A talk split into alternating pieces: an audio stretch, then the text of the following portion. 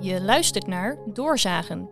Hierin bespreekt co-bouwjournalist Thomas van Belzen een actueel item met één of meerdere gasten.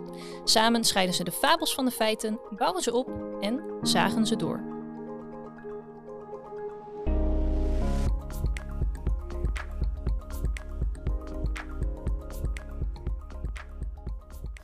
Het is convenante showtime. Ongeduldige ondernemers en politici sluiten convenanten. En ze willen de bouw daarmee versneld verduurzamen. Maar hoe effectief is dat? En ik praat daar vandaag over met Onno Dwars, misschien wel Mr. Uh, Convenant himself. Welkom uh, Onno. Dankjewel Thomas. Hoe gaat het ermee? Ja, gaat goed. Ja, het is zijn... vroeg hè, op maandagochtend. Ja, het is ook wel weer lekker toch? Ik bedoel, het weekend zit erop. We hebben de batterij weer opgeladen. Dus we kunnen weer lekker aan de convenantenshow beginnen. We gaan het over convenanten hebben. Maar ik wil heel even toch even stilstaan bij de actualiteit. Want vorige week was uh, omgevingswet is een half jaar uitgesteld. Uh, stikstof uh, proberen we op te lossen. Lukt ook nog niet helemaal. En dan tot slot heeft de minister ook nog met provincies akkoord gesloten om die 900.000 woningen te gaan bouwen. Was een mooie week vorige week, of? Ja en nee. In hoeverre is het anders dan de week ervoor? Hè? Dat kan je dan afvragen. Dus die 900.000 stond natuurlijk al langer op de agenda. Maar de vraag is hoe we het gaan doen. En op welke locaties we het gaan doen. En ik denk dat dat eigenlijk de proof of the pudding is. Wat gaan wij samen met provincies, samen met het Rijk, samen met gemeentes afspreken om het daadwerkelijk te bewerkstelligen? En ik denk dat het geldt eigenlijk ook een beetje voor de stikstofreductie. Hè? Uiteindelijk is het heel goed dat we deze hoofdlijnen hebben neergezet. Maar ik hoop gewoon dat we met elkaar dat gewoon uh, vorm kunnen geven. En daadwerkelijk ook kunnen zeggen over een jaar of acht, voorbij deze uh, regeerperiode, we hebben het daadwerkelijk bereikt. En ik denk dat dat de grootste verandering gaat worden. Um, hoop ik van dit, uh, deze regering. Dat ze echt niet alleen een visie hebben, maar echt tot uitvoering komen en iedereen daartoe gaat dwingen. Dat is een fantastische mooie volzin natuurlijk. En dat al uh, voor deze vroege ochtend nog. Onnood was, voor wie hem niet kent, uh, directeur van Ballas Nedum Development. Hè? Ja, dat is het klopt, eigenlijk. Ja, en, ja, en, en, je staat bijna op elk podium. Je ontmoet elke week bijna wel een andere minister. Heb je, heb je nog wel tijd om überhaupt bezig te zijn met Ballas Nedum? Ja, dat is, eh, dat is een goede vraag. Ik denk dat het bezig zijn op die podia ook bezig zijn is met Ballas Nedam. Ik denk dat uiteindelijk raak je ook gewoon geïnspireerd op andere plekken. Maar je moet wel zorgen dat je uiteindelijk bedrijven op de koers houdt en dat je niet te ver vooruit blijft lopen. Daar moet je altijd bewust voor zijn. Maar om heel eerlijk te zijn, ik merk dat nu de hele sector eigenlijk gewoon koploper begint te worden, althans een groot deel. Dus dat je eigenlijk niet heel erg snel meer los kan komen, kan komen van, de, van het peloton. Um, maar je moet wel prioriteit blijven houden, ook bij je bedrijf. Maar goed, deze stikstofdiscussies, um, woningbouwopgaven, daar zitten wij natuurlijk gewoon middenin. Jij was natuurlijk wel uh, ook bij dat hele gasluizen, gasloze nieuwbouw. Was jij uh, eigenlijk uh, liep jij voorop hè, en dan verder voorop dan de sector. In die zin kun je ook wel jou wel met je chef convenant noemen. Wat je nu ziet is dat het ene convenant na het andere wordt gesloten. Hè. In Friesland hebben ze er eentje voor biobased bouwen. de metropoolregio Amsterdam had er al eentje voor houtbouw. Nu komen er weer twee bij. En ik begrijp dat jij daar weer initiatiefnemer van bent. Ja, ja. En het, wat het mooie is van die houtbouw, is dat eigenlijk Bob van Zanden echt een mindshift heeft gecreëerd om over anders te denken over de woningbouwopgave. Dat hout bouwen een thema kan zijn. En dat vind ik ontzettend krachtig van dat convenant. En uh, morgen neemt Liefswet van Tongeren afscheid als wethouder in Den Haag. Die was toen de tijd vanuit GroenLinks en we samen met Rob Jetten zeer actief betrokken bij het gasloos bouwen. En dat zie je toch dat dat soort initiatieven uiteindelijk land in een wetgeving en dat je gewoon dingen kan veranderen in dit land. En ik denk dat alle bewoners in Nederland een nieuwe nieuwbouwwoning die gasloos is, vandaag de dag echt spekkoper zijn. Oké, okay, maar waarvoor hebben we al die convenanten nodig? Ik denk dat het gewoon belangrijk is dat we. Het is eigenlijk een soort. Um, ja, iedereen kent wel dat je van kruiswoordpuzzeltjes doet. Um, je moet het zien als een soort uh, brein breken. Um, je moet af en toe jezelf blijven challengen. Waar willen we naartoe en wat willen we als sector bereiken? En het helpt ons als vastgoedpartij heel erg in denken. Wat is dan integrale duurzaamheid als we dan over toekomstig bestendig bouwen hebben als convenant? Wat moeten we allemaal veranderen in die wet en regelgeving? Daarom hebben we ook ons eigen besluit gelanceerd, waar we al die hersenoefeningen hebben gedaan. Waar moeten we allemaal op letten? Maar oké, okay, dat snap ik wel. Maar we hebben landelijke, uh, landelijke regels voor duurzaam bouwen. Uh, waar, waar, komt die hele, hele drang naar convenanten dan? Ja. Zijn we ontevreden of willen we sneller? Wat is dat? Thomas, zoals je weet, de landelijke wet en regelgeving is gewoon een milieudelict. Um, ik heb het al vaker geroepen. Het is bijna crimineel te noemen. Op het moment dat wij zo doorgaan als de huidige wet en regelgeving, dan is er maar één mogelijkheid dat we uiteindelijk moeten stoppen met bouwen. Een soort nieuw stikstofdossier. Dat is het huidige bouwbesluit. We zorgen ervoor dat de biodiversiteit niet geborgd is. We zijn niet klimaatadaptief. We stoten veel te veel CO2 uit op basis van de bestaande wet en regelgeving. Dus dat eigenlijk het volk tussen haakjes, de bouw- en vastgoedsector, in een soort, ehm, ja, hoe moet ik dat zeggen, een soort, soort opstand komt. Ik wou net zeggen, het is Tegen een soort de- protest eigenlijk dan. Eigenlijk is het een, een- ja, de- een nette vorm van de vlag omgekeerd ophangen door een convenant te sluiten. Nou, want jij hangt niet eh, je vlag onder, eh, onderstebovenop, neem ik aan. Nee, zeker niet. Nee. Maar daar komt het vandaan. Jij zegt van we zijn toch ontevreden over de lat eh, die in Den Haag wordt bepaald. Ik bedoel, maar waarom gaan we daar dan niet bezig om die, de regels te veranderen? Ja, we hebben het. ehm, eh, als we dat doen, dan is de urgentie, dan is het draagvlak te klein. Dus op het moment dat wij direct naar een ministerie gaan en zeggen dit en dit is het probleem, en we doen dat als, als Onno bijvoorbeeld, ik maak het echt even heel klein, dan zeg je ja, wie is Onno? Doe ik dat als Balles Nederland? Zeg ze ja, leuk, dat is één grote ontwikkelaar bouwen die dat wil veranderen. Maar waarom wil de rest het niet? En heb je wel draagvlak van andere partijen? Heb je wel de, de vogelbescherming meegenomen? Heb je wel andere natuur en milieu meegenomen? Heb je wel afgestemd met die? Heb je wel, heeft de gemeente wel, is de gemeente wel akkoord? Is, eh, is een AM bijvoorbeeld die ook heeft getekend? Zijn die wel akkoord? En op het moment dat je dat draagvlak niet toont, nemen ze je minder serieus. Dus een convenant is eigenlijk een soort ja, een een manifest, petitieachtig eh, opzet. Laten we even naar de metropoolregio Amsterdam kijken. Daar was dus inderdaad al een eh, convenant voor houtbouw. Eh, nu is er eigenlijk sinds begin deze maand, eind vorige maand, een convenant bijgekomen. Toekomstgerichte woningbouw. Ja. Kun je heel kort samenvatten wat het is? Want je hebt goud, zilver, brons. Je hebt allerlei, allerlei gradaties. Ja, het is eigenlijk een beetje een analogie van het Lenteakkoord. Hadden we vroeger ook. Hadden we gezegd, we willen uiteindelijk bij een doel bereiken. Het Lenteakkoord stond om de EPC toen de tijd nog, nu Bang, om die te reduceren naar energie-neutrale gebouwen. Dat wilden we in stappen in de tijd bereiken. Maar nu bijna energie-neutraal is het. eh. Ja, ja, dus, dus, Schandalig. bijna niet meer crimineel. Ja. Dus ehm, op het moment dat je daarnaar kijkt en je kijkt naar wat wij willen bereiken, is dat we op alle thema's, dus klimaatadaptief, biodiversiteit, circulair bouwen, mobiliteit, alle thema's gezondheid, willen we kijken waar we stappen kunnen maken om te verbeteren. En wat we zeggen is, waar committeer je aan? Committeer je aan de hoogste ambitie goud? Of zeg je nou, ik doe net iets beter dan bouwbesluit. Wat is goud? Wat is goud? Goud is bijvoorbeeld ehm, nul op te meten. Even in de, in het denken vanuit de energielijn is dat. Ehm, en het doel is om eigenlijk iedereen uit te dagen. Hoe ver kan ik komen met mijn project? En op basis daarvan willen we afspraken maken. We hebben dat nu ook al. Hè, op het moment dat je een anterieure overeenkomst sluit, maak je ook al afspraken over duurzaamheid. En wat we nu zeggen met dit convenant is, we willen het vereenvoudigen. Dus wat we willen doen is dat we een totaalpakket hebben en dat het duidelijk is op alle thema's wat je gaat doen. En dat we niet, wat we nu hebben, elke keer het wiel opnieuw moeten En hoeveel uitvinden hoger, met is elke goud dan, gemeente. hoeveel hoger is goud dan het bouwbesluit?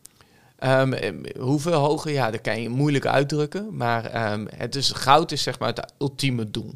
Dus dan zeggen we ook naar een MPG bijvoorbeeld van 0,2. Ehm, wat nu vandaag de dag nog niet echt goed mogelijk is. hè. 0,8 is het nu. 0,8 is er nu. Hele ambitieuze projecten zitten rond de 0,3. Eh, maar 0,2 kan je eigenlijk bijna wiskundig nog niet uitrekenen. Dus we hebben de lat echt heel hoog gele- gelegd. En het is een ambitie om ergens te komen. En dat is meer de inzet die mensen tonen. Precies, maar jij zet je dus echt in voor zo'n convenant. Ik geloof dat er 88 partijen nu getekend hebben. Misschien zijn het er nu eh, 92, Ja. ik weet het niet. Eh, hoe wordt daarop gereageerd? Ja, wisselend. Ehm, he- he- heel veel partijen vinden het heel goed. Want ehm, gemeentes worden heel onrustig over die duurzaamheidsthema's. Dus je hebt, elke gemeente heeft een eh, biodiversiteitsexpert nodig, ecoloog nodig. En die willen daar vanaf. Die willen eenduidigheid, zodat ze het makkelijk kunnen besturen. Dus die zijn er heel blij mee. Andere ontwikkelaars of bouwers, die vinden het ook ja, die vinden het overdreven. Die zeggen, we hebben toch wet en regelgeving. En inderdaad, wat jij zegt, laten we dat gewoon landelijk organiseren. En laten we niet weer ehm publiekrechtelijke afspraken privaatrechtelijk opleggen. Want dat is eigenlijk indirect wat gebeurt. Want ehm, ehm, je hebt vandaag het artikel geschreven over dit eh convenantenshow. Wat Friso de Zeeuw zegt is van, ja, het is, mag helemaal niet. Hè? Je mag niet als gemeente afdwingen dat je beter dan een bouwbesluit moet presteren. Dus dat doen ze dan vaak privaatrechtelijk in plaats van publiekrechtelijk. In de aparte Ben je het met hem eens of niet? Nou, de- juridisch kan ik niet oneens zijn met Friso de Seel. Want dat is gewoon wat de wet zegt. Echter, je kan natuurlijk wel publiekrechtelijk of privaatrechtelijk andere afspraken maken. Dus daar kan je Ja, bovenop maar het zet aan tot illegale afspraken. Dat zegt hij. Hè? Ik bedoel, dat het convenant op zichzelf is niet verboden. Het mag gewoon. We maken wel meer convenanten eigenlijk. Ja. Maar het zet aan tot illegale Op moment dat... Je bent illegaal bezig, eh Onno. Op het moment dat, ja, dat is zeker waar. Ehm, eh, dat ik, dat, het is alleen de vraag in welk tijdsgevricht je naar iets kijkt. Hè? Kijk, nou, een interessant voorbeeld is dat menig bedrijf nu eh te verantwoording wordt geroepen over zijn CO2-uitstoot. Als je terugkijkt naar het verleden, en op dat moment waren ze gewoon eigenlijk heel correct bezig binnen wet en regelgeving. Dus, dus omdat even- de wetgever zeg maar tekortschiet, eh eh, heb jij een vrijbrief om dit te doen? Nou, het is, het is de vraag hoe je het gebruikt, hè, dit convenant. Als je het echt zegt, bij deze moet u allemaal hieraan voldoen hè, als gemeente. U, u zult, ongeacht positie, dan heb je een probleem. Maar op het moment dat je met elkaar het gesprek aangaat en je legt op die manier de ambities vast in de aparte overeenkomst, dan mag het. Waarom Want is moet geen- het van twee kanten. Waarom is dit niet louter PR? Ehm, lou- louter PR zou zeggen dat mensen er niet intrinsiek mee gemotiveerd zijn. En dat het alleen maar gaat om de marketingwaarde en de brandingwaarde die ze willen Maar kwantificeren. het levert wel mooie foto's op, toch? Allemaal mooie bestuurders, blij, et cetera. Ik bedoel, dat gehalte heeft het in zich. Hè? Zeg maar Marjan Mindersma bijvoorbeeld ook van de, van, van, van, van, eh, van de klimaatzaak bijvoorbeeld.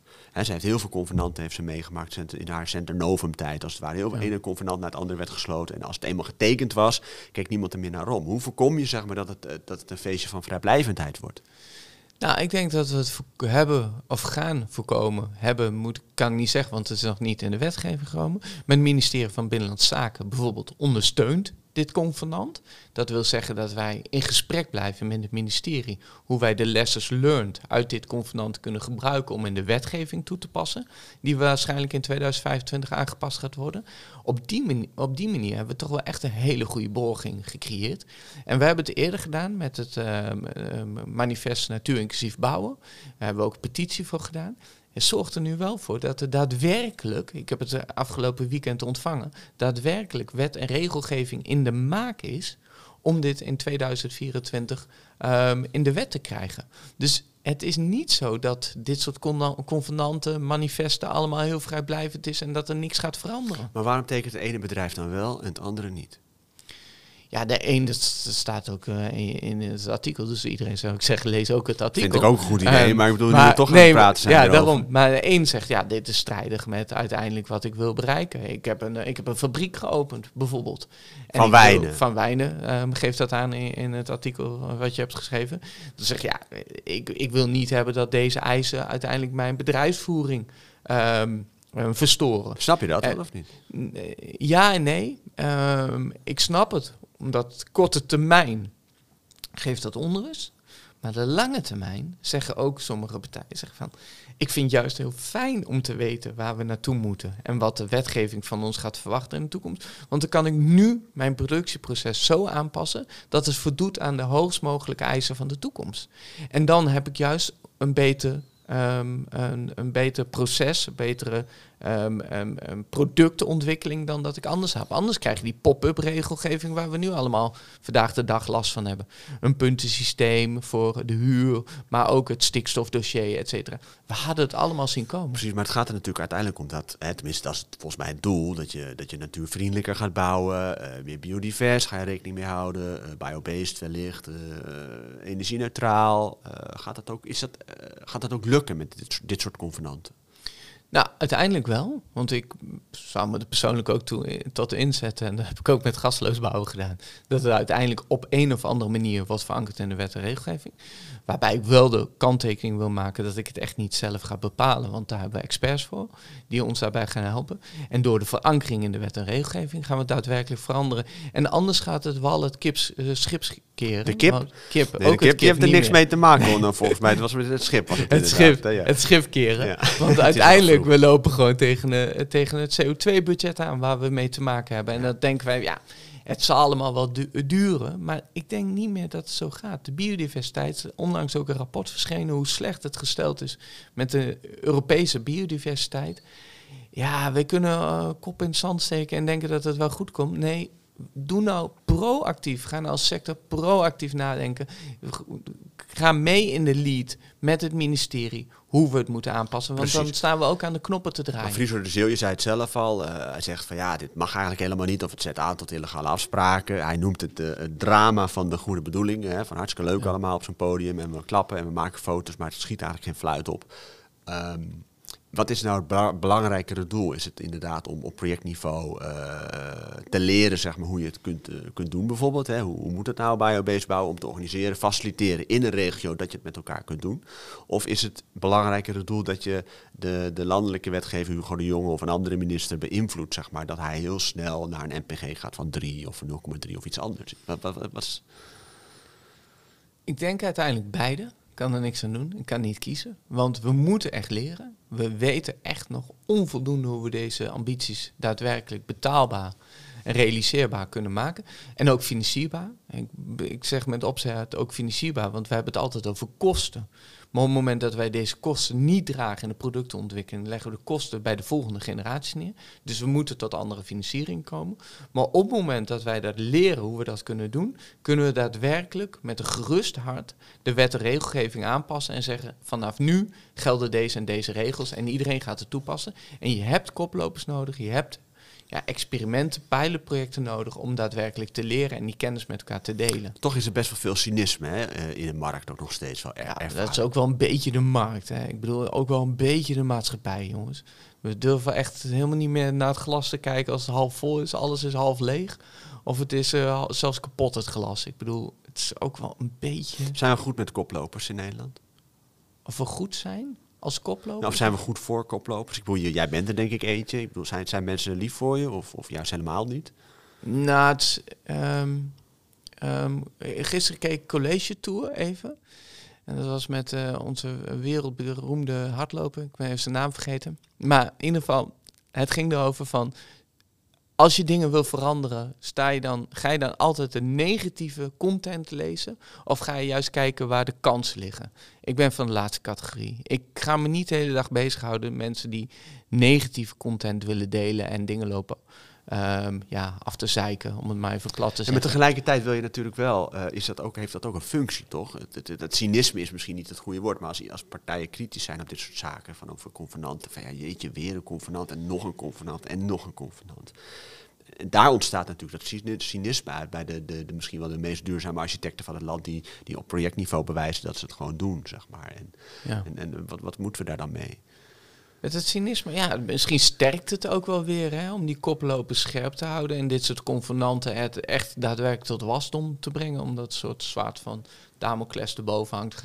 Als gij niet presteert, dan faalt men in de publieke opinie. Laten we het nu maar een keer doen.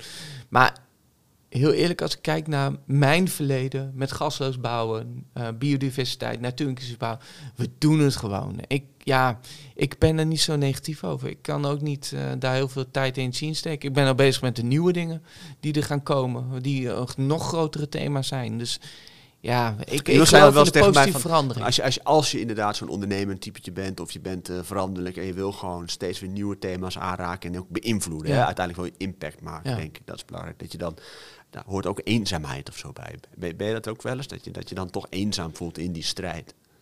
Ja, en dit, dat is ehm, het meeste wat ik denk ik voel op het moment dat ik daadwerkelijk bezig ben in de projecten. Ehm, op het moment dat we dan bezig zijn op bedrijfsniveau om het daadwerkelijk voor elkaar te krijgen. En toch iedereen eh, de neus dezelfde richting op te houden. Ehm, en niet te verzanden alleen in de, de, de, de thema's van geld, planning en dat soort zaken. En toch iedereen een lijn te houden. Dat is wel soms want je hebt aan de ene kant dat geroepen. Je wil echt koploper van koploper zijn. En aan de andere kant moet je het ook vandaag de dag waarmaken. En dat is die spanning die je wel eens voelt. Omdat niet iedereen natuurlijk... ehm, als je buiten staat op dat podium, dan zijn al die koplopers wel bij elkaar. Dat is makkelijk praten. En maar op het moment dat je op projectniveau bent, dan heb je het ook met de waan van de dag te maken. Dat is wel lastig, want dan kom je inderdaad buiten, krijg je applaus, kom je weer binnen, kom je thuis, Wallis Nedam, Nieuwegein, je Ja. kantoortje daar, allemaal beton. En we moeten biobased. eh, Ja. en, en dan willen ze niet. Ja, ze willen wel. Maar ze willen wel graag hebben dat het binnen een eh, goede business case kan. En binnen de tijdslijnen. En ik merk wel dat er verandering ontstaat in de, de verschillende ehm, ja, partners waar je mee samenwerkt. Constructeur, architect, ehm, installatieadviseur, maar ook een gemeente, et cetera, om toch dat doel te bereiken. Dus ik heb niet meer het gevoel dat ik helemaal alleen sta. Want iedereen omarmt het doel wel. En wil je echt heel graag, willen elkaar helpen. Want uh, of je nou gemeente Amsterdam, die wil dit ook. Een gemeente Utrecht. Maar die hebben niet ondertekend, hè, de gemeente Amsterdam. Ja, ze hebben de MRA heeft getekend en daarmee hebben zij ook getekend. Maar waarom heeft Amsterdam dan niet getekend? Dat weet ik niet. Ik, uh, maar dat zegt niks over de geloofwaardigheid van ja, dit je hebt het over lobbyisten die al de handtekening ophalen. Ik heb een paar opgehaald, maar niet deze. Ik ben daar niet uh, achteraan. Niet verantwoordelijk voor? Nou, uh, ik ben overal verantwoordelijk voor, zolang ik het kan beïnvloeden. Nederlanders zijn goed in verkleinwoorden, heb ik. Hè? Dat, we, we maken Ja. altijd alles kleiner. Ja. Daar had ik een discussie over vorige week op LinkedIn. En vervolgens, een dag later, zet ik zelf eh, eh, in het bouwwereldje... eh, wordt er cynisch gereageerd Ja, op al die convenanten. En wie kwam er op mijn lijn? Onno Dwars. Ja, ja. Bouwwereldje, schandalig Ja, Thomas, dat je die woorden durft te gebruiken. Want, ja, wat- ik wat- vind echt, echt een mening serieus. Wij moeten als bouw- en vastgoedsector zoveel trotser zijn op onszelf. Ehm, ik vergelijk het altijd met het rioolstelsel. Het rioolstelsel heeft ervoor gezorgd met civiel techneut dat we allemaal tien jaar langer leven. Kan je je voorstellen, een sector die zoveel impact op de mensheid heeft, door dingen structureel anders te organiseren. Ik denk dat als we op die manier kijken naar die bouw- en vastgoedsector, op het moment dat we kijken naar die gebouwde omgeving als een plek waar we natuur kunnen herstellen, vogels weer een leefplek kunnen geven, maar ook zorgen dat we CO2 gaan opslaan, misschien de agrarische sector een ander perspectief geven als een soort grondstoffenleverancier voor de bouw, bouwsector. Op het moment dat we op die schaalniveaus durven te denken, ik denk serieus dat wij echt de meest gave sector zijn om überhaupt in te werken. En ook de grootste innovaties van de toekomst gaan bij ons plaatsvinden. Daar ben ik 100% van overtuigd. We zijn ook heel groot, financieel gezien. En hoe komt het dan dat we dat, hoe konden we dat onvoldoende doen? Ik bedoel, jij doet het dagelijks bij wijze van spreken, hè, de bouwsector zeg maar omhoog tillen. Ja. Waarom doen we dat niet? Ja, Meer. omdat we toch. ehm, ik denk dat we een beetje verleerd zijn om heel erg trots te zijn op onszelf. En dat ook expliciet naar buiten te brengen. En wat we slecht in zijn, is de bewijslast aan te tonen. We zijn eigenlijk altijd bezig met de waan van de dag. Maar we zeggen niet bijvoorbeeld hoeveel energie we nu produceren in de nieuwbouwsector. Hoeveel, want als je die zonnepanelen drie jaar geleden zag ik een kaartje van Nederland met de uitleg van het aantal zonnepanelen. De nieuwbouwwijken waren de grootste toename van het aantal zonnepanelen. Het gebeurt in onze sector. En ik denk dat we veel meer ambassadeur als brancheverenigingen moeten zijn van wat wij bereiken en wat wij doen. Bouwers klappen met de handen in de zak, hè? dat is ook Ja. wat ze vaak zeggen. Ja, Hebben, hebben misschien ook een beetje podiumvrees of zo. ja Heb jij niet, hè? Sommige, sommige, ja. Heb jij niet, ja. hè? Ja, maar we moeten het verhaal echt groot vertellen en we moeten meer bewijslast creëren. En dus doe je Ja. het hele land door, van minister naar minister, van, van, van bijeenkomst naar bijeenkomst, van netwerk naar netwerk. En, en waarom is dat gewoon belangrijk? Het is belangrijk dat wij het verhaal blijven vertellen waar we voor staan, maar wat we ook te bieden hebben, zodat we in ehm, de, de Tweede Kamer ook echt een agenda blijven waar we hadden moeten sturen en anders naar moeten kijken. Ik denk als wij nadrukkelijker staan voor wie wij zijn en wat we kunnen toevoegen, en dat veel meer dat podium opeisen, dan, ja, dan kan niemand om ons heen. En ik denk dat er dan ook veel meer aandacht en geld naar onze sector gaat om het nog verder te innoveren en te verbeteren. Hoeveel convenanten heb jij in je leven getekend? Ja, weet ik niet. Ik zou het, ik wil na moeten tellen. Meer dan tien. Echt? Ja, ja. Meer dan tien? Ja, ja. En welke was het meest succesvol? Ehm, ja, convenant, ik stel ook even manifesten en petities. Ik denk petitie tel ik even mee. Is ook ook nog een soort- artikel over zijn. Ja, ja, die horen er ook wel bij. Want het is eigenlijk hetzelfde doel. Ehm, ik, ik vond eh voor Ja, ons maar dat is petitie, toch- dat is petitie, petitie natuurlijk bouwen vond ik echt eh, ehm, het gaafste. Want we hadden daar echt ook de Nederlander betrokken. 15.000 Nederlanders die mee hadden getekend om natuur inclusief bouwen te krijgen in de wetgeving. Ja, ik, ja, daarmee hebben we wel het meeste Je bereikt. weet dat ik ook het beste met de, deze wereld Ja. voor heb. Hè? Met de mensen en met het klimaat en zo. En dan toch heb ik, ik, ik blijf er denken van dat convenant en dat convenant. En, en, en ik denk ook dat het goed bedoeld is. Ik denk de mensen die zich daarachter scharen, dat die daar gewoon... Het lentekort is ook zo begonnen. Is ook, nou, zullen ze zeggen van niet, maar, maar het dit was is ook vrijblijvend bedoeld. En uiteindelijk eh, eh, heeft de branchevereniging gezorgd dat de wetgeving achteraan kwam. Ja, maar goed, het heeft wel twintig jaar geduurd voordat het uiteindelijk resultaat had of zo. Nee, dat ging supersnel. In 2008 was het Zit nu getekend. al bijna energie-neutraal, waarvan je zelf zegt dat het schandalig is. En dan hebben we dan nul. We, hebben, gingen van EPC van. Maar Ja, waarom- maar je moet het in zijn tijd zien. Op die- dat moment was het al wonderlijk dat je überhaupt zonnepanelen op een dak plaatste. En dat heeft ervoor gezorgd dat energie-neutraal, nul op te meten, allemaal is ontstaan.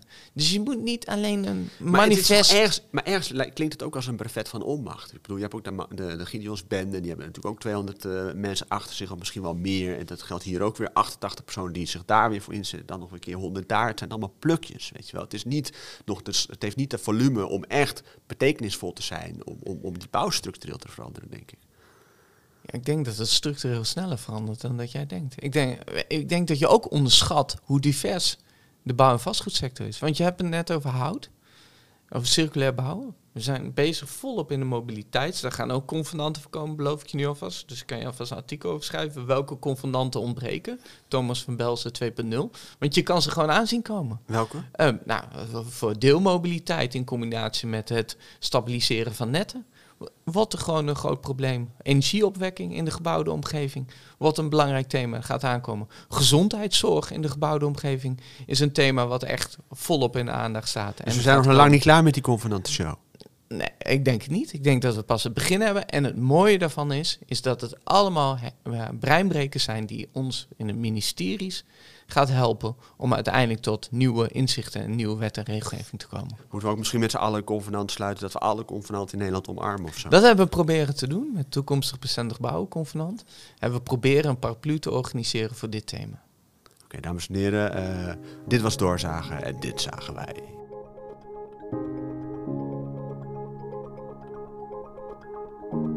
Dit was Doorzagen. Wil je meer nieuws en duiding over de bouw? Ga dan naar cobouw.nl.